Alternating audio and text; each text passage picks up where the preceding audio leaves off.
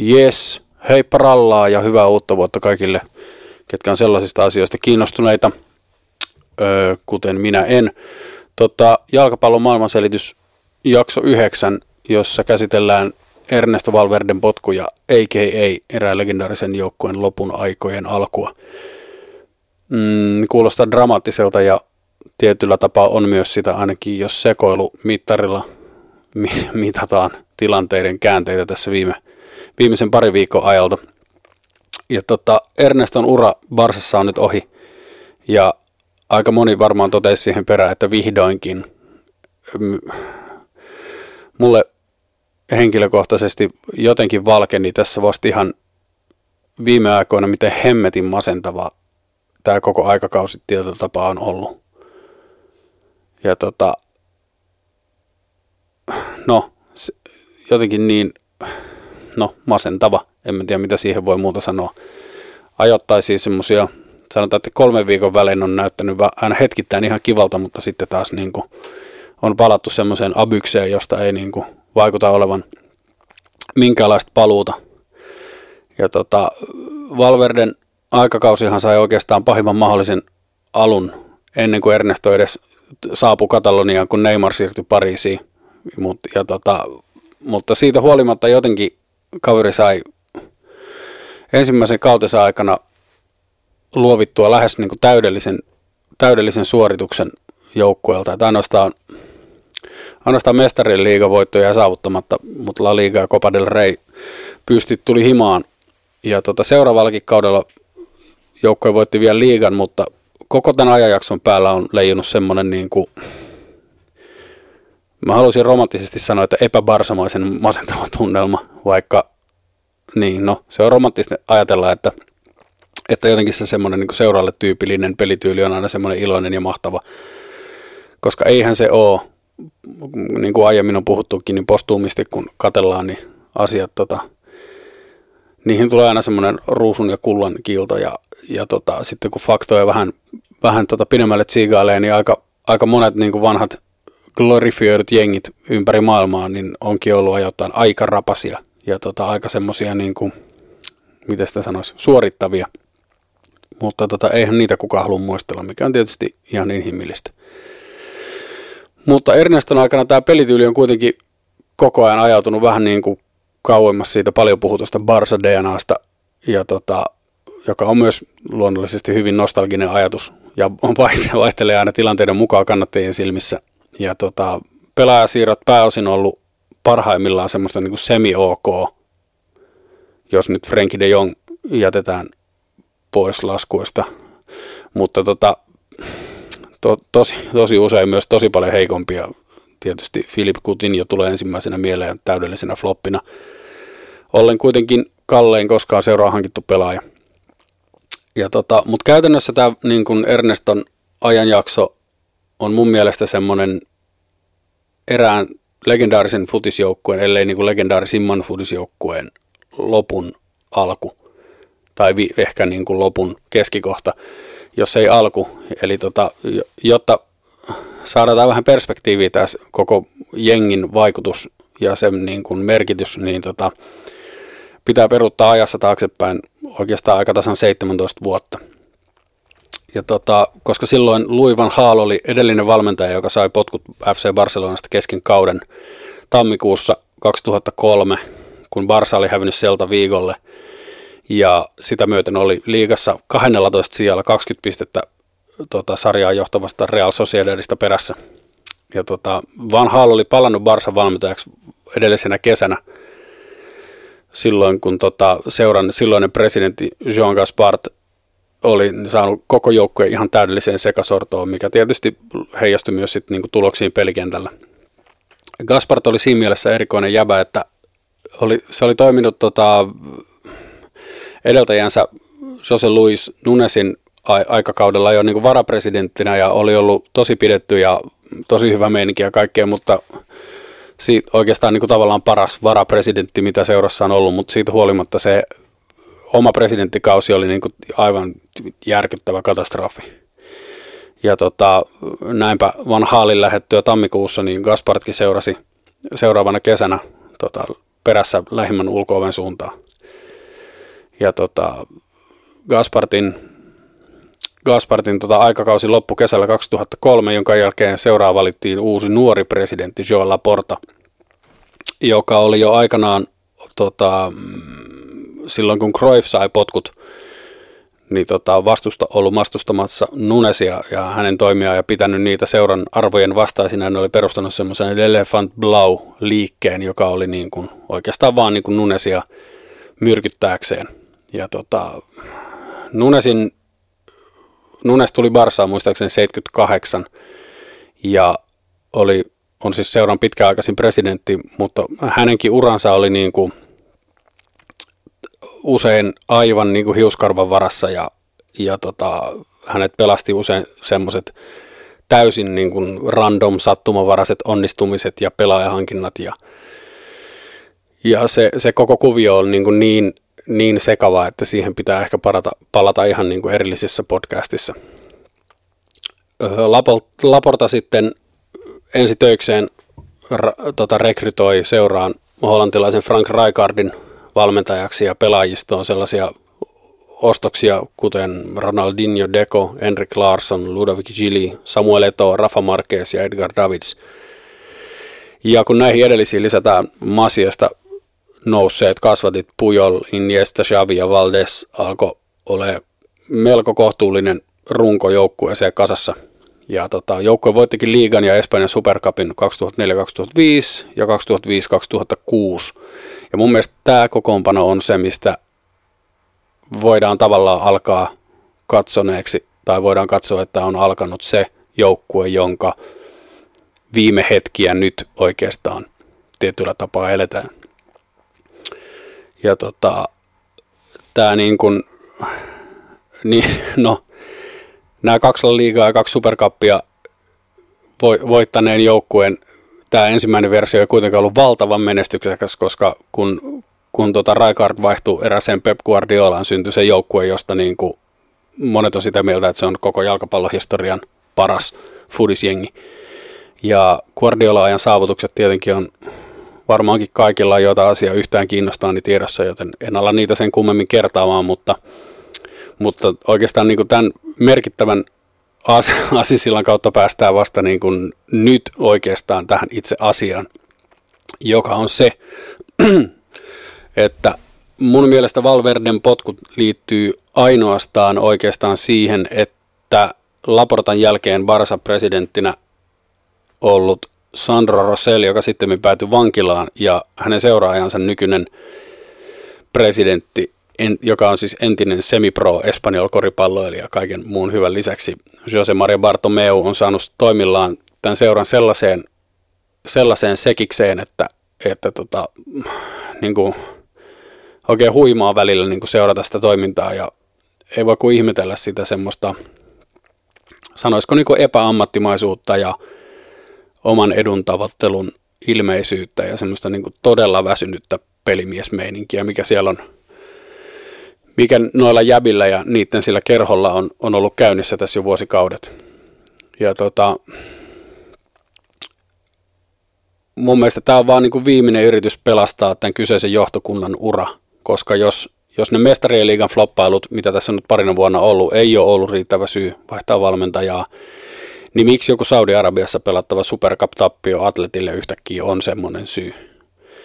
Tässä ei ole niin mitään logiikkaa näissä ratkaisuissa, mitä täällä nämä tyypit tekee, mutta tota, tilannetta paikatakseen Bartomeu tietenkin väittää päättäneensä Valverden potkuista jo Liverpool-tappion jälkeen, mutta silloin pelaajisto oli hänen mukaansa saanut hänet muuttamaan mielensä ja kääntämään kelkkaansa, mikä on sekä hyvin erikoista että hyvin huolestuttavaa, että pelaajisto ja sen mielipide ajaa niin kuin seuran presidentin päätösten yli valmentajavalinnoissa – ja totta kai tämä herättää myös samalla kysymyksen siitä, että mitä etua Bartomeulle on nyt tässä kohtaa selitellä tätä asiaa niin, että se siirtää sen vastuun ikään kuin pelaajille.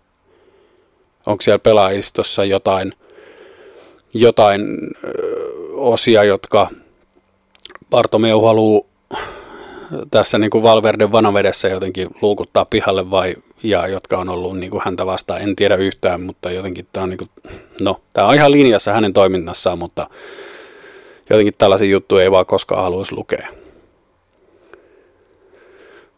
Valverden tilanne sinänsä on, on aika monitahoinen, koska kyseessähän on no niin kuin henkilönä niin yksi koko lajin hyvätapaisimmista ja kohteliaimmista ja mukavimmista henkilöistä, mutta samaan aikaan niin kuin valmentajana taso mun mielestä ei ole koskaan riittänyt Barsaan, eikä ennen kaikkea persona ei ole riittänyt siihen niin kuin huippupelaajia vilisevän pukukopin käsittelemiseen ja sen dynamiikan niin kuin hallintaan. Et esimerkiksi Luisen Riikellä oli omat heikkoutensa valmentaja, niin kuin vaikka se, että käytännössä ignoras Lamasian kokonaan semmoisella aikaa tulosorientoituneella toiminnalla ja, ja pelityyli oli välillä niin kuin todella epäbarsamainen, kun hyökättiin lähes ilman keskikenttää. Mutta tota, persona ja auktoriteetti oli todella eri tasolla Valverdeen verrattuna.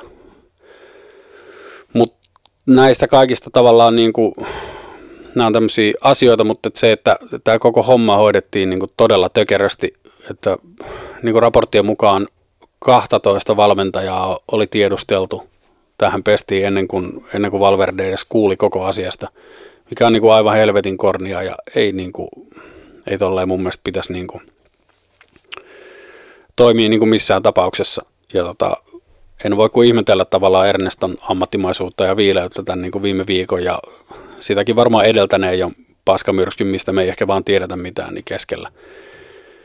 Ja tota, jotenkin tähän kuvioon vielä, sille eltaantuneeseen kuvioon, jos pitäisi sanoa, niin sopii vielä se, että, että niin kun sen jälkeen kun eilen illalla, eli öö, maanantai-iltana, oli tota, Setienin valinta oli vuotanut jo useisiin eri medioihin, mutta tota, virallista, virallista tota, vahvistusta ei ollut vielä tullut, niin tota, yhtäkkiä Mundo Deportivo julkaisee listan semmoisista asioista, joista Barsan johtokunta oli väitetyn mukaan jo niin kuin viikkoja varoitellut Valverdeä.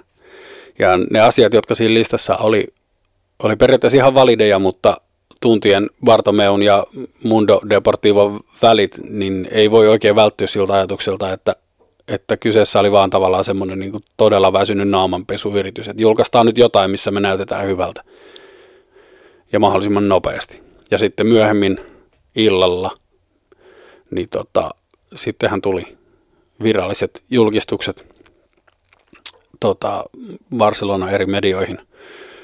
Mä en muista koskaan aiemmin nähneeni niin kuin Suomen aikaa yöllä mitään julkistuksia. Ne on aina hoidettu silleen pressipäivällä, niin kuin nyt tänään tiistaina on ilmeisesti virallinen lehdistötilaisuus, jossa asiasta puhutaan, mutta että jotenkin niin kuin vähän niin kuin ellottaa tuo koko meininki. Ja en, en tiedä, saatana. Bartomeon urahan sinä, sinällään, tai ura, mutta tota, Pesti presidenttinä on katkolla vaaleissa, jotka on tulossa joka tapauksessa 2021. Ja näitä vaaleja silmällä pitäen, niin Valverde erottaminen saattaakin olla hyvä liike. Koska jos Barsa voittaa tällä kaudella esimerkiksi liigan ja ehkä jonkun kapin tai jotain muuta, ja kesällä Bartomeu saa rahattua Neymarin takaisin seuraan, niin mä väitän, että suuri osa niistä sosioista eli jäsenistä, jotka ymmärtääkseni pääosin on hyvin konservatiivisia, saattaa hyvinkin ehkä semmoisen populistisen kampanjan avittamana äänestää Bartomeu vielä jatkokaudellekin. Ja tota, Valverden vaihtaminen Setieniin saattaa, saattaa ja toivottavasti myös muuttaa joukkueen pelityylin semmoiseksi tota, perinteisemmäksi ja viihdyttävämmäksi, mikä myös pelaa niin Bartomeon pussiin olettaen, että samaan aikaan tulee edes jonkunlaista niin kuin menestystä tai selkeästi niin kuin havaittavaa kehitystä. Setieni soppari, mä teen tätä nyt siis tiistai-aamulla, ei ole tietoa vielä mistään detaljeista, mutta väitetään, että se on kaksi ja vuotinen, mikä käytännössä tarkoittaa sitä, että, että Kike on vastuussa Messin viimeisistä pelivuosista Barcelonassa. Tämä tilanne saattaa tietenkin vaihtua nopeastikin, jos vaalit jostain syystä aikaistuu, niin kuin aina, aina joskus on käynyt. Koska tota, Bartome on vakavin haastaja. To, Victor Font-niminen jävä on nimittäin jo pari vuoden ajan ainakin valmistellut omaa tämmöistä tota, Cial Futur-projektiaan, jossa tota, hän haluaa muuttaa aika merkittävälläkin tavalla koko seuran toimintapoja. Tästä aika hyvä esimerkki on semmoinen taanoin nykyjohdon nurin äänestämä tietenkin esitys sähköisestä äänestämisestä, joka mahdollistaa sen, että sosiot voi osallistua seuran äänestyksiin ympäri maailmaa. Tällä hetkellä äänestäminen onnistuu vain Barcelonassa paikan päällä, mikä tietenkin edellisen konservatiivi tota, edustuksen huomioon ottaen niin tota, pelaa mukavasti Bartomeon pussiin. Ja tota, tätä on ilmeisesti ihan tutkittu, että, että niin kun on vertailtu sitä, että tavallaan niin kun mielipiteitä ja semmoista liikehdintää ja, ja niin kun, ö, eri, eri niin kun asioiden tavalla kärkevyyttä ja sellaista niin kun Barcelona ulkopuolella asuviin sosioihin ja Barcelonassa asuviin sosioihin, niin se on todella paljon maltillisempaa se niin kuin paikallisten, paikallisten suhtautuminen siihen toimintaan ja siellä niin kuin kaikenlaisten muutoksien läpisaaminen on tosi hankalaa. Tota, tämän äänestämisen niin kuin lisäksi niin toinen semmoinen merkittävä muutos olisi se Fontin ehdottama täysin uusi hallintomalli, jossa semmoinen niin sanottu advisory board tekee päätöksiä tämmöisen nykyisen suljetun johtokunnan sijasta. Ja tota, mikä tietenkin vaikuttaisi tosi paljon tämän äänestämisen ohella siihen, että miten, miten asioista päätetään ja minkälaisia mielipiteitä otetaan huomioon ja niin edespäin.